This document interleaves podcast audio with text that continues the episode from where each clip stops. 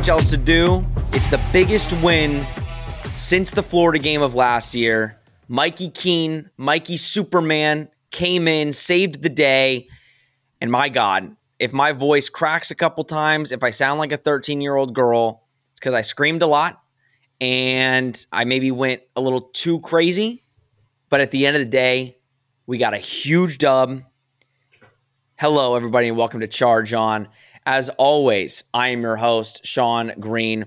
Thank you so much for tuning in. This is why we do this, Nick. This is why we do this podcast and why we created it and why we stay up until midnight to record these shows because we love this team. And regardless, it's ups and downs, right? Last week, we're looking at this team after a 34 to 13 loss, and we're like, where do we go from here? You just got your butt whooped to ECU, and now you're going to play ranked Cincinnati, who hasn't lost a conference game in 18 straight games, right? 19, 18, 19. And Nick, we're at the game. Me and you went to the game. We had a great time.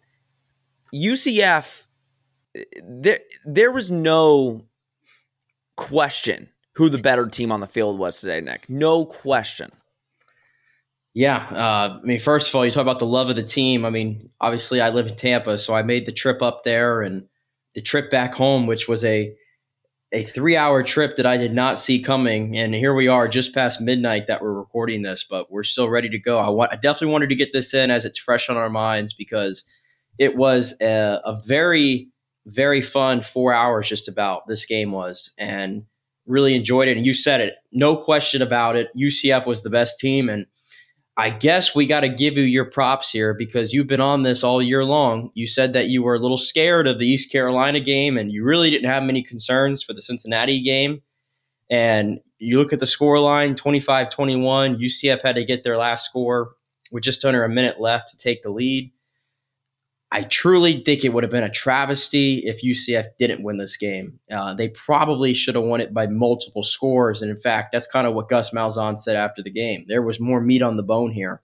And, you know, that's kind of the, yeah. that's the only bothersome part here is they should have put this game away a lot earlier and it shouldn't have been as stressful. But you know what? UCF's an enigma. They are an enigma week to week. You don't know what you're getting.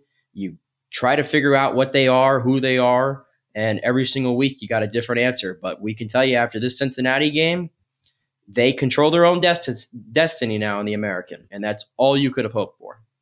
Guys, basketball is back, and BetOnline remains your number one source for all your sports betting needs this season. You'll always find the latest odds, team matchup info, player news, and game trends at BetOnline.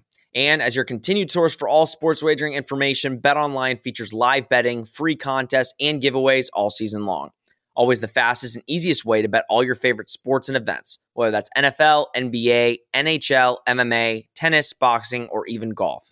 Head to betonline.ag to join and receive your 50% welcome bonus with your first deposit. Make sure to use promo code BLEAV to receive your rewards. That's B L E A V to receive your rewards. Bet online where the game starts.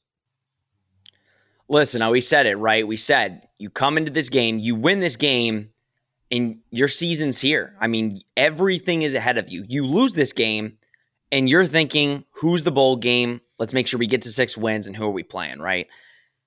Listen, and I don't like to toot my own horn, and I don't like, or I do, but I you do. I don't you know do. what it was. I do, I do. I'm not gonna lie, and you know, for a second I was trying to, but I watched Cincy every game, and they weren't. They just didn't impress me, and I think we matched up very well against them.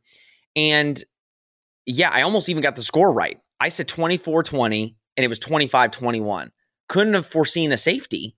I mean, that, you know, that's something you don't see every game, Nick. But um, yeah, I, I don't know. And now I definitely couldn't have seen Mikey Keene coming in. That's for sure. So, I mean, this game was all over the place. And I think me, we were just sitting in the stands, right? And we were just like looking up at the yards, especially the rushing yard difference. And we're sitting and looking at the score at halftime. And Nick, I think both me and you, and I think every UCF fan was probably just looking like, how are we not up by more at this point? And especially in the second half, but even in the first half, we're like, I don't know how Cincy's sticking around because we are controlling the clock, running all over them, making all the plays, and we didn't even do the turnovers until the second half. Yeah, I mean, first of all, you got to start with the defensive effort in this one. I mean, you after they got boat raced in East Carolina, it, it was not close, right? And to come out in this game to make Cincinnati one dimensional, right? This is not the quarterback that you want to th- you want to have throw 45 times in a game. It's just not. Ben Bryant is not that cat that you want to throw 45 times in a game. And and by the way, I thought, you know, he made some really good throws. He was under duress at times in this game and I thought he did well. He battled, but they definitely wanted to run the ball and they tried, but they had to quickly go away from it because UCF, shout out to their front seven, shout out to Travis Williams and this defensive staff. They set the tone right away and said, You're not running on us. You're not doing it. You're going to have Ben Bryant, you're going to have to beat us through the air. Your skill weapons, which I I don't honestly see a lot of speed on that Cincinnati offense. It did not pop at all for me from the no. stands today. Um, I think that's that was the game plan, and it worked to perfection. So you definitely start with the defensive effort. And yeah, Cincinnati, we kind of knew it already. This is not the team of yesteryear. It's not. Uh, there are some bright spots there, but I thought UCF in every way, I thought UCF was the better team and deserved the victory. In all three phases. I mean, again, we could count special teams. Their kicker's phenomenal. I mean, they have a great. Hey, their one punter, but, he did have a great um, punt. Did have a great punt. Uh, uh, but and he there he's Australian. We we have an Australian punter. They got an Australian punter. And he like, did the bow too. I don't know. He did the bow too after he downed it at like the one or whatever. So I mean, but credit where credit's due. But on the defensive and offensive side, I mean, especially defensively, they kept this team afloat. And we're not going to say the offense was bad. They the offense moved the ball the entire afternoon. Really There's only a will, couple yeah. spurts. Yeah, like imposed their will, especially the offensive line. But yeah, let's talk. Let's give the defense all the credit they deserve, which we have for most of the season. Last week it was a stinker. I mean, there's no question about it. 34 to ECU, only one punt. God awful. One of the probably if you look at worst performance of the year, that's probably at the end of the day going to be it. But to come out and I mean third down efficiency, four uh, only allowed three four, third down or four third, uh, third downs, which is what we talked about, right? We said Cincy kind of struggles on third down, and they impose their will on third down. Uh, the rushing yards, though, Nick, I think that is that is the main reason why UCF, I think, won this game. Because besides the big run at the end, which you know we can get into the offense and the credit of the offense of coming back and scoring, but that was the only big run of the game, be it at a critical time. They had 16 rushing yards up until that run. UCF's defense to make a team one dimensional like that and to stop a complete part of your off of Cincy's offense is remarkable. I mean, I literally am beyond impressed. And it shows uh, a lot. It shows a lot about these players because I mean, you're you're only a week removed from what happened in East Carolina, and you think about the adversity that they faced and it's hard, man. It is hard to get your ass kicked and then seven days later get back on it. And here comes maybe the best team on your schedule that you're facing. It is hard. And guess what their strength is? They want to run the football. But I mean, UCF just didn't let happen. And I want to I want to get to a name real quick because we haven't mentioned him much on this pod. Yeah. You know, we talk a lot about Baptiste, we talk a lot about Tre'Mon Morris Brash and Salazar. I thought Ricky Barber was fantastic today. I really did. I mean. He, has been around this program for a while. And in the middle, I thought he got interior pressure. He almost got. It's a shame he didn't get credited with the sack today. Very close, but yeah. on that last drive, I mean, it got loud. That's one of the loudest. That's one of the loudest moments I've had in that stadium. Was on that final drive, and Ricky Barber on that first play blew it up. Cincinnati still had what 48 seconds to go down the field, and that first play, Ricky Barber getting free and nearly nearly bringing down Ben Bryant for the sack was all it took. So, uh, quick shout out there to Ricky Barber because I, I, think that's one of his finest performances in a UCF uniform. And do you know? See, and this is in the heat of the moment. I like didn't even see who got it, but the strip sack or the strip of the the football. I think it was KD McDaniel.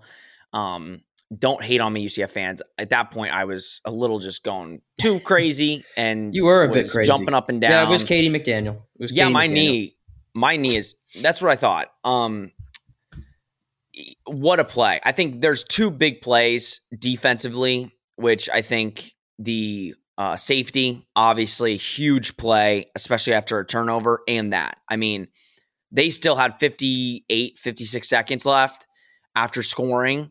And listen, I had so much confidence at that point. I mean, they had no timeouts. They had to go the length of the field. And to get that strip and basically end the game, huge play by the defense. And yeah, Ricky Barber played phenomenal. We were talking, uh, give Cincinnati's offensive line, though, credit. I mean, realistically, there was a couple quarterback pressures. For the most part, it was tough sledding for that D line. Like Ben Bryant had time to throw the ball. And he is so accurate. We were talking about it at the game, Nick, and you can talk to Ben Bryant's, you know, performance a little bit more, but thrown to the sideline, he is deadly accurate. They didn't throw the ball. We were talking about they didn't throw it in the middle of the field pretty much ever until it got where they needed to at the end of the game. But he was deadly accurate. And credit to our corners, they really stuck in there. Like Davonte Brown, Corey Thornton, they really stuck in there for the entire game and, you know, batted some balls away that, you know, could have been completions. So credit to them. Yeah, but I think that was both teams. And we'll get to UCF, UCF's offense as well. But everything was to the boundary, it felt like, for both teams. That was clearly the matchups that both teams wanted to exploit. Uh, you mentioned tough sledding for the defensive line. I was kind of surprised. And again, when you're in the heat of the moment, you know, it's hard to really judge a lot of things, but you go back and look at things and you look at some of the numbers.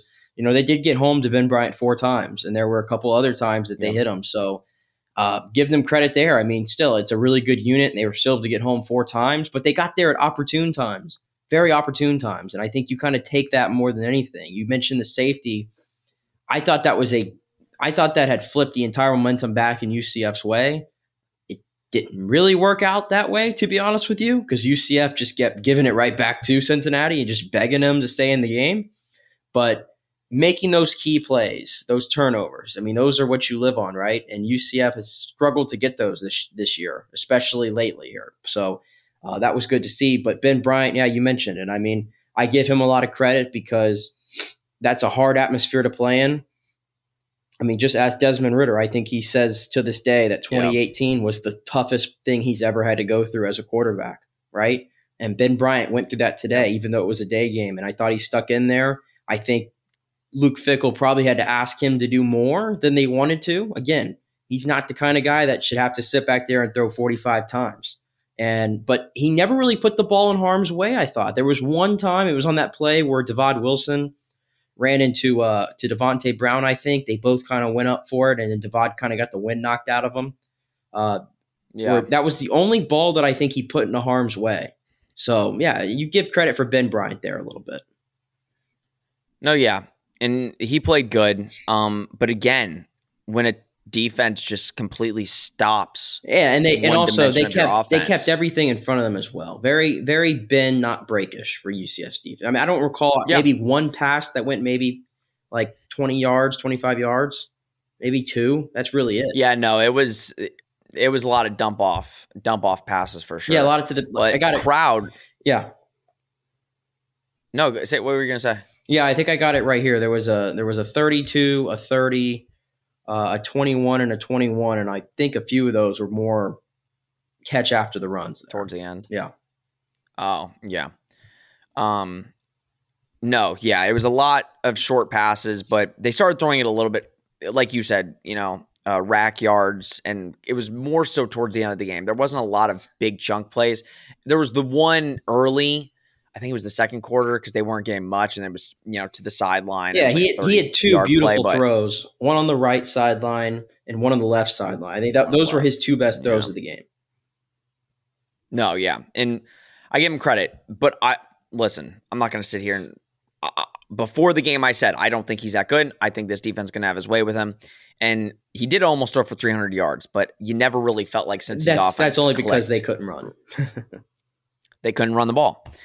Um, let's talk about the crowd before we get into super Keene. Um, we started at the beginning, we were a little nervous because I don't think a lot of people were in their seats, and I was a little PO'd. I'm gonna be honest. I was like, we need to be ready from kickoff, man. Why is the why is there 50% of the stadium empty?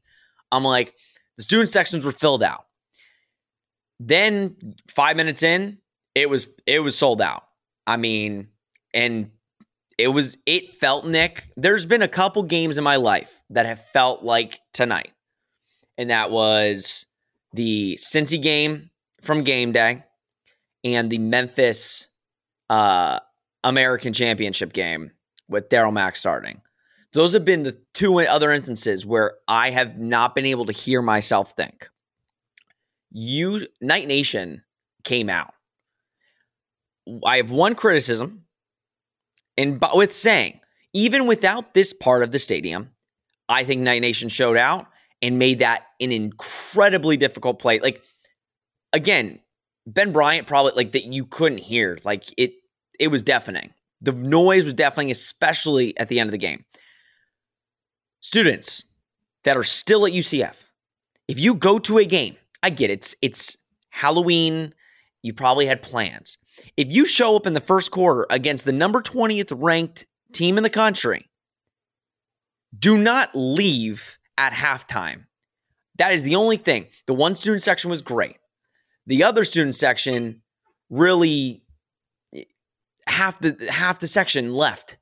Left at halftime. We were up. So that frustrated me, but you would have never noticed it. I will say that. You would have never noticed it with the sound because it was deafening in the bounce house. Gus Malzahn said that after the game as well. He, he said that that crowd really aided them and helped them, and that's what the bounce house was. That's college football. I mean, that right there was the best of the best, and you know, I think there was a uh, a lot of big recruits who were on the sideline as well, who got to see the atmosphere at nearly the best that it can be. Obviously, to see a win over a big ranked opponent, so that's a big thing as well. But yeah, I, I think the crowd was directly responsible for the push for UCF's defense at the end of that game. I really did. I, I just no chance Cincinnati on that last drive. I had full confidence because of the crowd. Oh, and I give Cincinnati credit because the drive prior where they did go down and yeah, score, yeah, it was deafening too. Like yeah. it was deafening, and they went down and put it in the end zone. So, but there was no chance in hell that second, yeah. like with the 58 seconds there was nothing they were going to do. I mean, the crowd was way too into it. I think the the crowd it felt like we always believed. Even when we were down by three, I was sitting there. and I'm like, we have three minutes left. Mikey's going to throw some dots. We knew UCF, and this crowd is into we, Yeah, we knew UCF could move the ball. I, I think that's why the confidence in the fan base there just never wavered because they really, again, they were they were moving the ball at will. That, that was not the problem in this game, and, and we'll get into it now. What the problems really were that kept this game so close. Yeah. But before we do that, I want I do want to mention the recruits because you brought it up. They had I I forgot the number. I think it's over 100 recruits at this game. Um, I have to look that up, but they had big time recruits, people that have committed, like John Walker, at this game. And if I'm a recruit and I went to this game today, I don't think there's any better pitch of what UCF stands for the atmosphere, the fans, the team, the camaraderie than this game. It's the, it was the perfect storm. You had a sold out crowd that showed up, that was loud. We haven't seen that. And no offense to UCF crowd. Look, we just, unfortunately, if this is what I'm saying, and I really commend in a couple weeks, Navy, is the crowd going to show up? Right? We UCF fans are just like that sometimes. If we're not playing a big opponent, it's never sold out. It's great that we come and sell out Cincy, right? But let's sell out every game. But as a recruit, and I saw Caven call, he was walking up one of our sections. The smile on these guys' faces and seeing the atmosphere and having people know who you are and why, like, hey, come to UCF. Gus is probably smiling from ear to ear because he knows I probably just flipped a couple recruits to be like, whoa, I want to play in that atmosphere.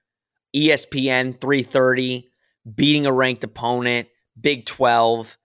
I mean, and that's the thing. I feel like we can get those crowds every single game next year because every opponent is a quality opponent. You're not playing no SC State on your home opener. So I don't know, Nick. Talk a little bit about recruiting. And do you think after this game specifically, you know, UCF might have flipped some guys or maybe got a couple commitments after this game? Yeah, it's entirely possible, but you know, recruiting is so hard to put your finger on because a lot of these guys and and the, the guys who UCF are recruiting now, it's not like UCF's the big dog anymore. in some of these recruiting Yeah. battles. They're, I mean, they're going after some four stars, in some case five stars, you know? And so UCF really has to have a day like today to really stand out because there's incredible atmospheres all over college football, and these guys are going to go take other visits Yeah. as well. So you have to keep that in mind. I think what's most important, you have to worry about yourself in your program. And I just think everything from the on the field presentation, I mean, the black end zones, just it looked great. You know, it's going to kill the grass. It's going to kill the grass. But you got one more game left. That's It's all you got to kill get through grass. it. so you just got to get through it. Um, the the nightmare uniforms, I really enjoyed that with the black and gold. I mean, just always changing those things that recruits love, and, and those are important.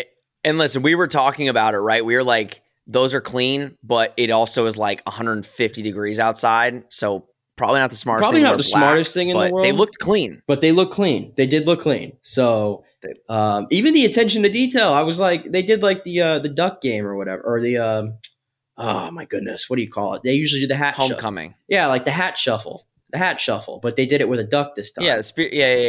But they did it, they did it with a duck. I love how they. I love how they like I just never have noticed this stuff and the, I love how they personalize it for every week. They did it with a duck.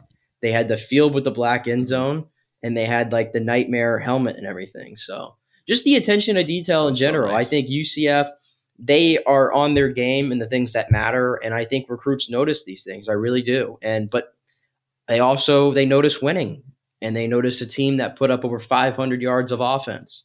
They notice a team that really locked down defensively. They notice a team that took down a team that was in the college football playoff last year. Those things all matter. So if you're going off of what you saw, hmm. that was an A plus, A plus recruiting pitch from what you saw on the field today. Yeah, it can't get much better than that. We'll see. I mean, couple more months, not even. We'll see if some of these guys sign on early uh early national signing day. I know national signing days in February, but we'll see. I wouldn't be shocked if we get a couple commitments here in the next couple weeks, especially after that game. I know it's been a while. We haven't talked about offense, but I mean, The elephant in the room. First of all, I know, right? I think most people would start off with offense, but we just do it different here at Charge On. You know, we give credit to the defense first. But first of all, we want to say prayers to JRP. Like, I don't know what it is about these bad concussions, especially in the NFL. Like, it looks so much like Tua, how it happened, and you never want to see that happen. I mean, the hit, and then Cincy being like the disgusting thing Cincy was doing on after that hit, it's despicable. Yeah, I and, mean- and, and Kamori Gamble gets the unsportsmanlike conduct. That's absolutely ridiculous too. And I mean, yeah, not much. Listen, I could say a lot of not so great things about Cincy right now. After that, um, like there was one player that was like acting like he was woozy after it, and I'm like, you just that's that's just way too far. I mean, you can go dab up your teammate, but there's nothing to be happy about about knocking a starting quarterback out. Uh, and he was out. So prayers to him. I hope he, you know, I don't think he's going to play next week. I don't know if he plays for the next couple weeks. I think that was a big hit. And with concussions these days, you want to be 100% sure that they're not going to have any long lasting problems after the fact. Um, like again, perfect to a situation, throw him out, get another concussion. So, um, prayers JRP. Hope he's doing well. But man of the hour, man of the game. Uh, everybody wanted to talk bad about this guy and say he's not it. He sucks. JRP, you know, he does way more with the ball. Um, not saying us. I'm saying a lot of UCF Twitter just wrote Mikey Keene off. And this guy just came in as a sophomore, even though, you know, he feels like he's a vet, came in and beat. I mean, there's no question. Like running game, yes, but he went out and was so accurate. Nick, he was immensely accurate with the football. Hadn't played since that since that Florida game in the Gasparilla Bowl. It had been what? It's been what are we? Ten months? About a year. Ten months since he's taken a meaningful snap in a college football game, and he comes in in Yep. one of the toughest situations. Right, quarterback goes down. UCF's having turnovers. You know, he cut, he came in right away too at the end of the, at the end of the first half there near the goal line. Obviously, they wanted to be conservative. They did three runs and punted. It got to the locker room. And then he comes out and, and, Gus revealed, you know, I talked to him at half and we had a good discussion about, you know, what do you feel comfortable doing? What do you want to do? And I, I like that from Gus because I think everybody was interested. Okay, how's this going to work? Because there's a reason why Mikey's not playing because it's the system. It's all a system thing. That's why JRP's playing. And it came out and I, there was a lot of the thing, the same things, you know, the, the sweeps and all that stuff. And I think Gus did a really good job of kind of adapting though a little bit at times because there were the first two drives. I think they were still trying to figure out what can Mikey do. And you remember there was two plays in a row where they had him roll out to his left, which was odd. Yeah, and he had to yeah. he had to throw it away. And I don't think we saw that again after that. We saw a much more, nope. you know, in the shotgun, make your reads, be decisive. And I think that is the thing that stuck out to me the most about uh, Mikey Keene in this game was his decisiveness. He knew where he wanted to go with the football, and he didn't think twice. He just he just slang it. And I thought he had some really good zip on his throws. I mean, we remember he was a true freshman last year. He was a true freshman. That Yeah. arm's going to keep getting stronger, and I, I see a noticeable, noticeable uptick in velocity. I really did, and there. And I'm just going to be honest, and I'm not trying to put him. I mean, I'm not trying to put him down or anything. We're separating his his play and what happened on the field. I don't think John Rhys Plumlee makes a lot of those throws. I just don't. I really don't. I mean, I, I mean, it's little things too. Mikey Keene, when he was pressured, he had the wherewithal to throw it away rather than take a hit or, or, or go down, whatever it was. He had the wherewithal to throw it away. He even had one time where he scrambled really good and he was hyped. He was hyped and it got me hype in the stands. I know it got you Oh, hyped, yeah. just feeding off of his energy. I thought the team fed off his energy. I don't want to be a prisoner of the moment, but both healthy and I know that there are other circumstances to get in here, the red shirt stuff, but I just think, uh, given that, given the opponent, the situation, I think Mikey Keene's your guy. I really do. I, I thought the offense looked. I know the offense has been great all season long. Honestly, statistically, even though I think it's been a bit inconsistent, but statistically, it's one of the best in the nation. I thought it flowed a lot better with Mikey Keene in there. I really did. Yeah. It's hard because, yeah, like you said, prisoner of the moment. We did this after SC State, right? We're like, JRP had a crazy game. Oh my gosh, he's amazing, right? I think, yeah. I mean, do you, I, I, you know, but I, I don't think people quite understand. And I'm not saying UCF fans, but I think if we told a random Joe on the side of the road, this kid didn't play for the last 10 months, got benched pretty much. I mean, got told you're the backup. We're going to take this guy that was playing wide receiver over you. I know you just got one of our biggest wins in program history against the Florida Gators in a bowl We got game. better every game. We know that. We got better every game, got thrown in there when you weren't supposed to play. We're going to sit you. And then you sit for however many games, you are supportive. Like Mikey, I will say that. Every time I see him on the sideline, he is a supportive guy, supportive teammate. Oh. Does he doesn't He could have like, entered the portal. He could easily Yeah. could have easily went to the portal, could have said, I'm I'm not doing this. I'm gonna just go to the portal, find my next school. Like Timmy McClain lost the job, went to the portal, scout team, but he will he left. be playing right now. He could. He could be playing. Mikey Keene did something tonight that I don't think many other quarterbacks in the nation can do. And I listen, again, I can be prisoner of the moment.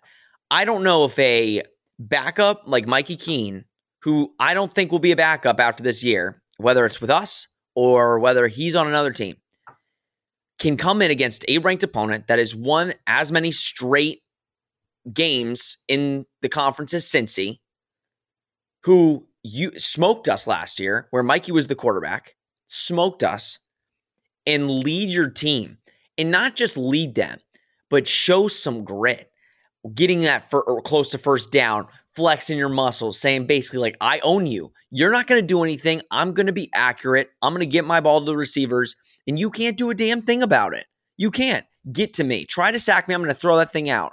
Yeah, and I mean, the game plan was was clear. They wanted to keep throwing to the boundaries. They had the matchups they wanted. That's when Javon Baker was getting more involved in that second half. I thought with Mikey Keene, and it was it was just the placement of the throws. Like there were some of those. I mean, I got them. They were like NFL placement type throws. I mean, they really were. I mean, he was putting yeah. it to where only Baker could get it on a few of those occasions.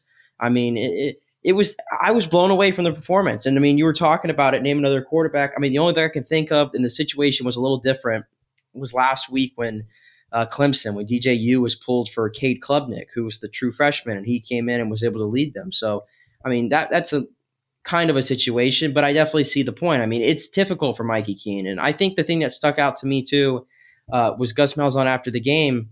And you mentioned that he could have just got up and left already, right? And he may do that in the offseason. We don't know. He may very well do yeah. that, but he could have done it like every other player in this generation does it now. And that and that's that's fine. That's their decision. That's what the rules are.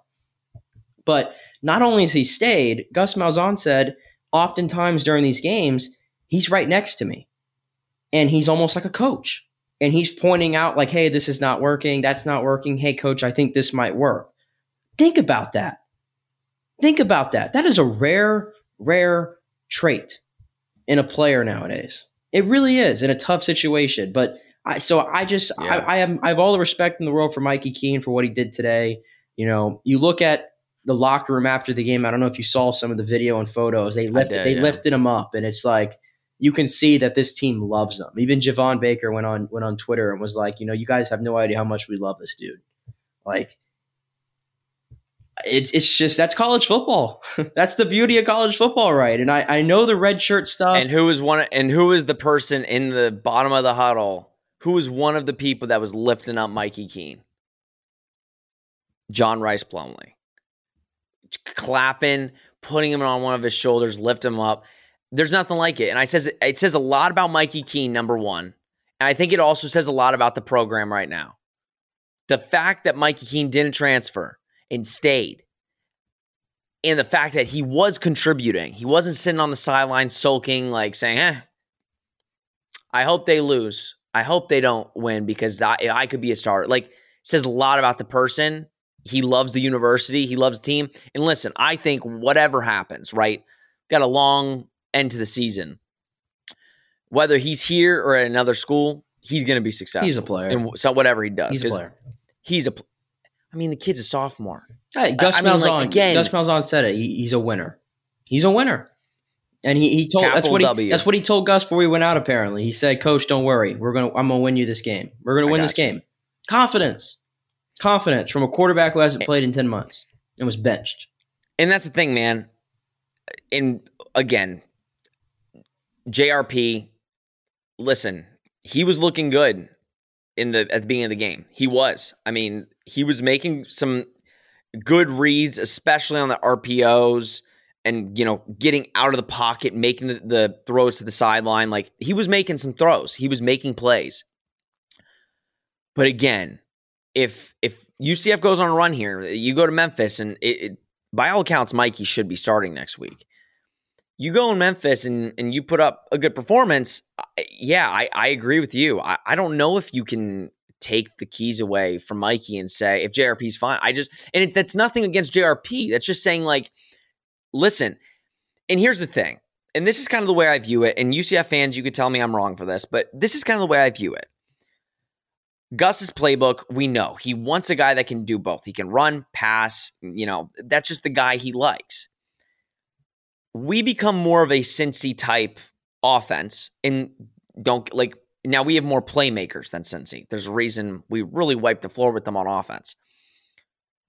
Mikey Keene is Ben Bryant, right? Stays in the pocket, makes some good throws. Now, I think Mikey's better than Ben Bryant, and some people could call me crazy for that. And again, thinking of the moment, sure. Mikey is so accurate, though, and he gets the ball out so quick that yes, the extra dimension of JRP's running and you know the extra yards, that's important, right? That is. But Mikey is so intellectually smart and he knows how to play the position in the pocket, which we've always said is probably JR's weakness. I don't know, Nick. I think with this roster, I think Mikey Keene can bring you to a conference title and potentially New Year's Six bowl game. I think he could be the guy. We just got to see it next week and see how he progresses because it's easy to live up in the moment, right? And we've said that. Yeah. It's easy. You just beat a ranked opponent and he led the team um, before we talk about the rushers. But I don't know. I think I, I have to agree with you. I think there's no way you can hand the team back if the team's performing at a high level. Yeah, and again, I keep alluding to it, the whole red shirt thing, and I think Gus said that after the game. He hasn't played all year because we're trying to protect his red shirt. It's the same reason why Castellanos he's gotten these like kind of eh, moments in the game where it's a blowout. Hey, let's throw him in there and just you know let him run, whatever. Yeah. Just give you a glimpse of the future, but. We're not going to burn his red shirt, and in this, and he, but that's why Gus kept saying, "No, our backup's Mikey Keene." And in this game, here comes Mikey for his first appearance, and I understand the red shirt stuff. I get it. It's a tough situation because there may be agreement there. Who knows? I mean, Mikey Keene, for all we know, he might have some kind of thing like, "Hey, guy, I know you. I'm going to leave after the season. Just protect my red shirt, please." Maybe I, I don't know. There could we. We'll never know, right? But Yeah. UCF is t- in the interest of winning football games. It, it, I mean, I it is a business. College football is a business now. Okay, it, it, is. is 100 percent a business, and Gus Malzahn's paid to win games. UCF as a program, their goal is to win football games, and I think right now you control your own destiny in the conference.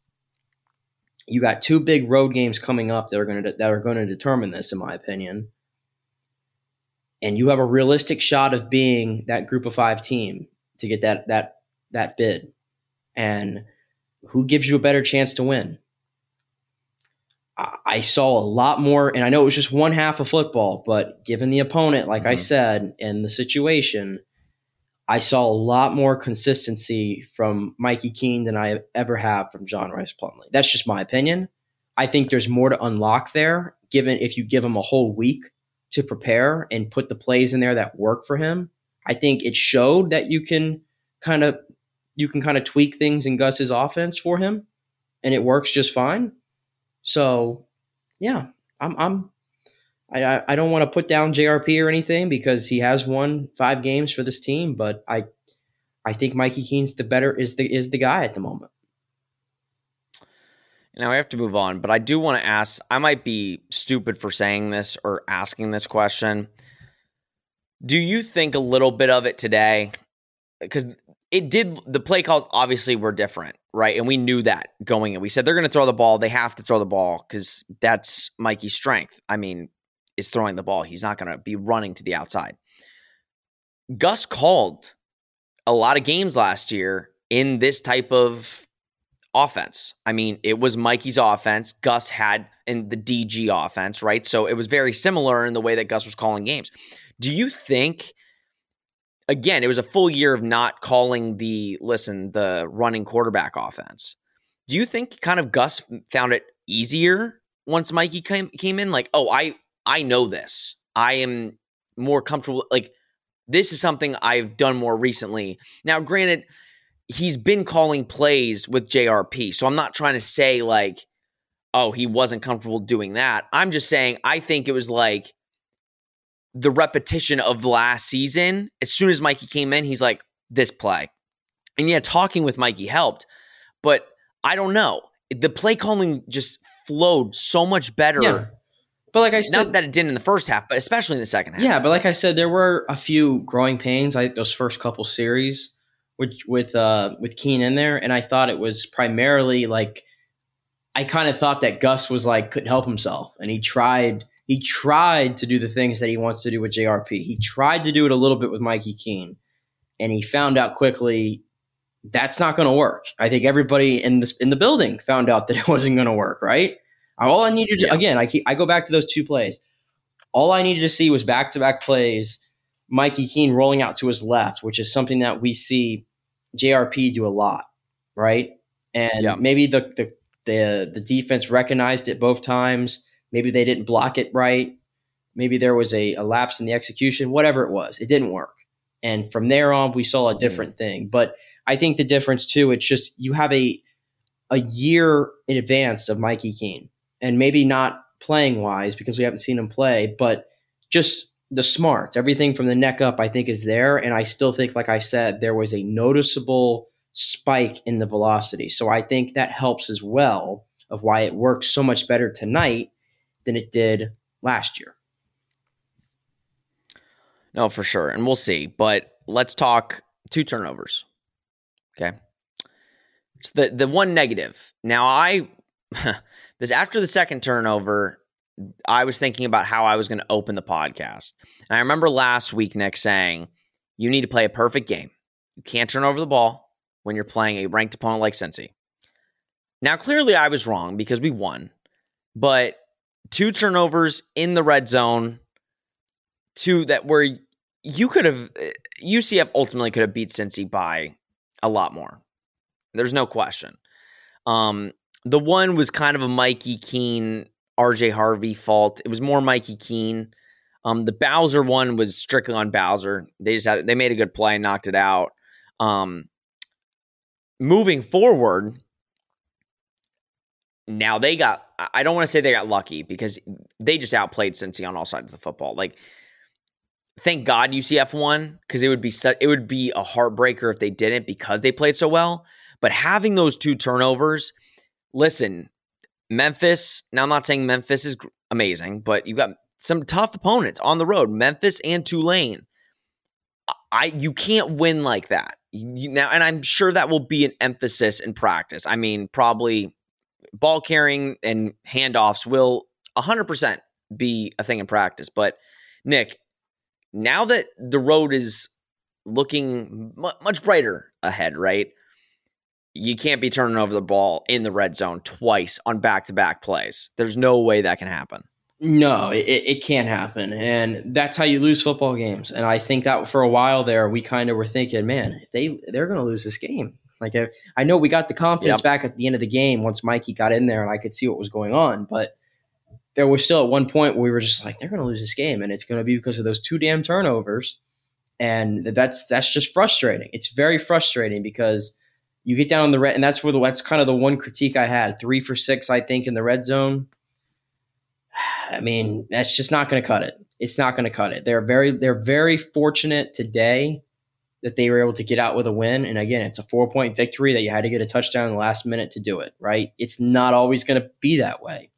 When you're on the road, it's going to be even more difficult for you to try to pull that off. So, I think I think I I mean I told you this walking out.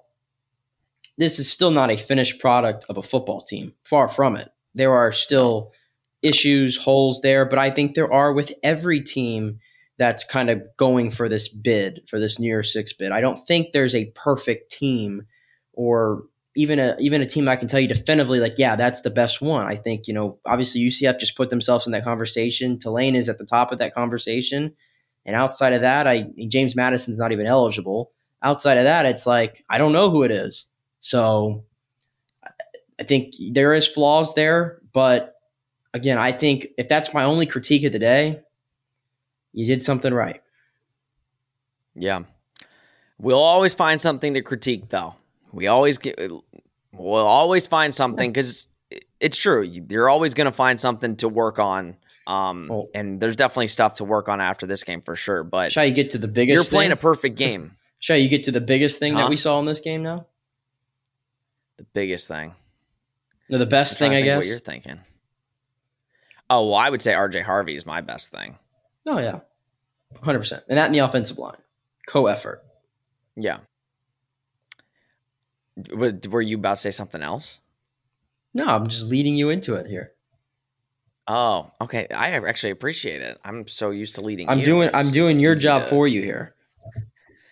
Yeah, no, RJ Harvey, man. I mean, we've been saying it. Not just me. You've been saying it. Rob's been saying it get RJ Harvey in, give him the rock, let him do what he needs to do. Credit the offensive line. We we said they are awful. We said they are terrible last week. They showed us out the door. They said, "Screw you. Um, we're not bad." They really manhandled uh, that Cincy D line. Um, but RJ Harvey, man, two big, huge runs to get UCF on the board and Isaiah Bowser too. I mean, I'm going to give him credit.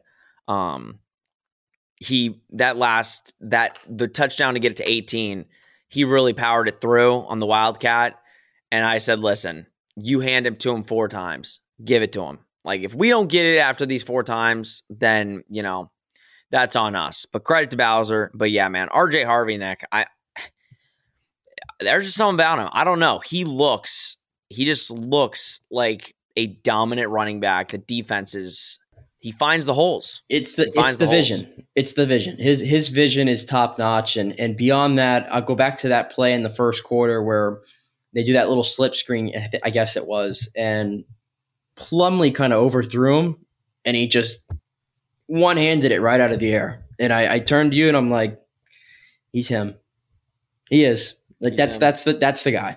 That's the guy. And you know, if you look at kind of the the snaps and the box score and the carries and all that kind of stuff, every single game, he's been kind of just getting more and more and more and creeping towards Isaiah Bowser. And then here we go tonight he gets 18 carries for 88 yards, and Bowser gets 14 for 59. So there you go. RJ Harvey, he's running back one. He's running back one. Yep. He is running back one on this team. Again, it flows a lot better. Isaiah Bowser, we've talked about it this year. He doesn't look like the same running back. Either that or they're just not blocking well enough for him. Probably a mixture of both. I like him in the Wildcat. The Wildcat situations yep. at the goal line, he's great at that. Um, he's a good change of pace guy, but RJ Harvey can do it all. He is an absolute stud right now. And I, I my only complaint is I wish we had seen more of him at the beginning of the year, but he's yeah. here now, and, and, that's really all that matters. And then, I mean, but he, but it was all around, even the running game in general. I mean. Cincinnati does a really good job of stopping the run, and you run for 271 on them. I mean, they were doing a lot with the sweeps and everything to Ryan O'Keefe. I mean, Ryan O'Keefe was basically like a third running back in this game and, and it was working. I think it was six fifty one for him. So again, they UCF established themselves on the ground in this game, and I think they just wore out Cincy's defense a lot. Oh, it was bully ball, and you even said uh, it was more towards the end of the game Cincy just kept rotating. They were rotating. They were, you watched it, the last like couple drives. They were rotating four defensive linemen after every play. There would be two come off, two come on, two come off, two come on. The same four guys after every singular play because they I think they were just gassed. It's bully ball. They couldn't do anything. It's like at the end of the day, and that's why I think UCF had all the confidence. As an offense, it's like when you see that, it's like, how can you not be confident? Like, okay, they're literally subbing out every single play because we are just dominating them on the line of scrimmage. I mean, that just shot UCF's confidence up sky high. And I do think, game plan wise, this was the best way to use Bowser. I don't mind the 14 carries. Like you listen, and it's not saying don't use him until you get into the red zone. I mean, you used him when you were in your own, you know, on the, the 50. It's third and one. You wildcat it. You use him. I mean, so you we used him perfectly. He's not your starting like first down back. And it's not, there's nothing wrong with that. Like he was that last year. He's not that this year. And it's fine, but use him where you can. RJ Harvey is your first down back, first and second, and even on third and fourth down sometimes. Bowser, you bring him in on certain downs, and it works perfectly fine. He still got up numbers. He still scored a touchdown. But RJ Harvey scored your two biggest touchdowns of the game, and they weren't like two yard runs. They were far outruns. The last run of the game, I can't remember how long far it was, but I feel like it was like 15 yards, um, if I remember correctly. But it was an incredible run. Yeah, uh, that's one thing UCF has just been able to do this this year is run the football. I mean, I went back and looked, and they haven't even factored in yet this game. But take out, I take out Air Force, Navy, and Army because that's what they do. You're just behind Oregon and Ole Miss and running the football. That's it. You're third. You're third in Pretty good. football. You're sixth in total offense behind Tennessee, Georgia, TCU, Ohio State, and Oregon. That's that's five top ten teams. I mean, yep. for as in that's I think that's the thing that's crazy.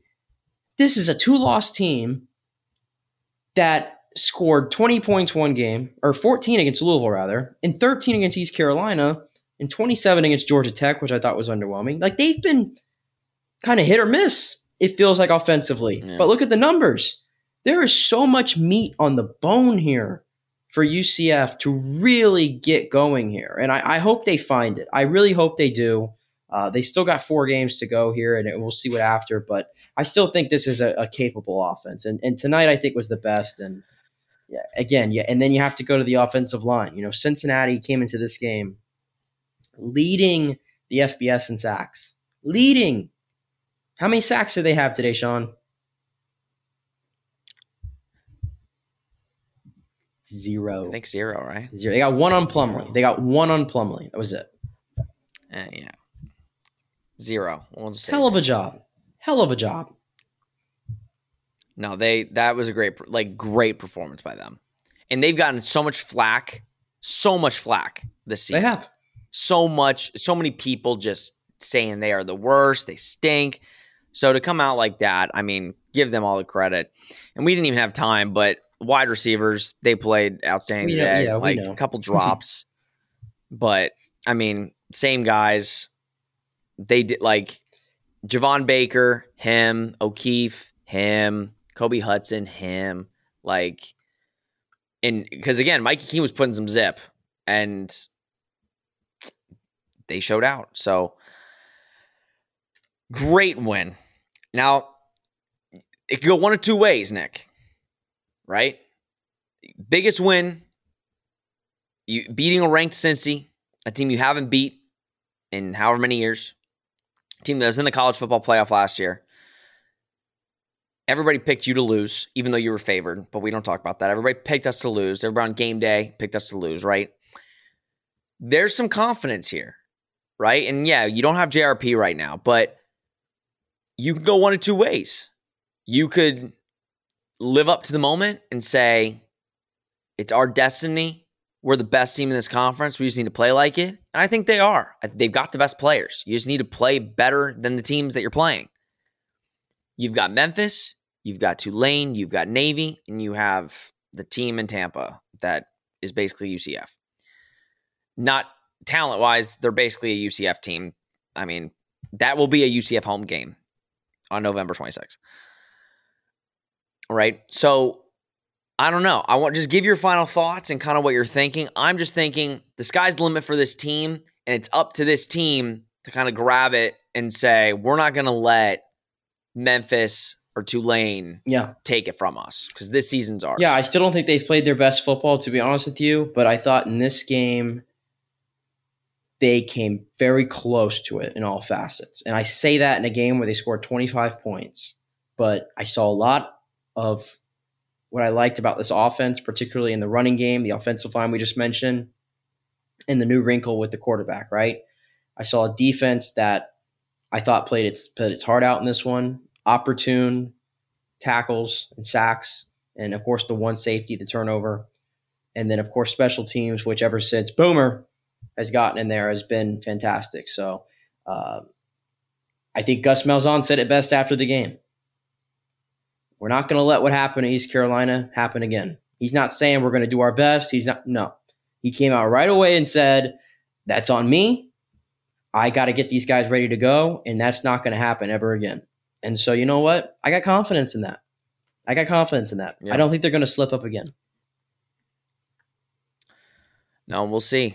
I don't think so either, but we just got to keep getting better. Huge, huge, huge win. Must win is what we said. It was a must win game.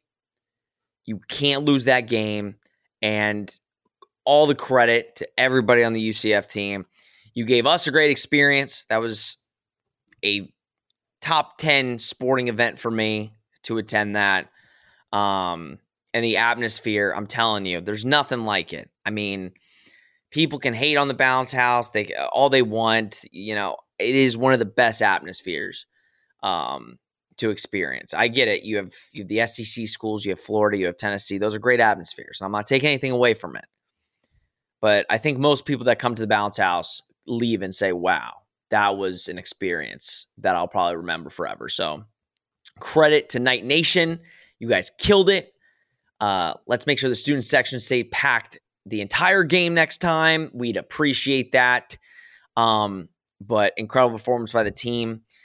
Uh, we will be back on Thursday for your Memphis preview. Big game. The next couple, I mean, the next four, they're all big games. Conference championship aspirations are in sight. and we could still get what we want out of this season, let's go get it. I mean, what are we doing? Let's go get let's go get a conference title and say bye-bye to the American and say hello to the Big 12. Let's do that. Sorry, Cincy. You stink. You stink. I said what I said, and I'm sticking to it. I'm not saying Tulane stinks. I think Tulane's actually pretty good. Uh, but Cincy stinks. All right. Uh, I want to thank Nick as always. Great co host.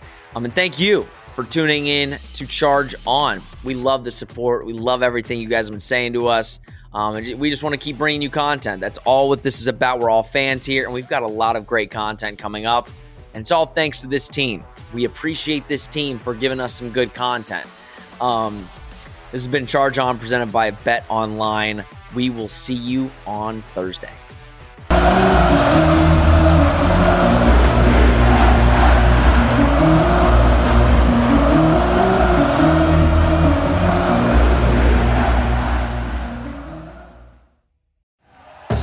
Thank you for listening to Bleav. You can show support to your host by subscribing to the show and giving us a five star rating on your preferred platform. Check us out at Bleav.com and search for B L E A V on YouTube.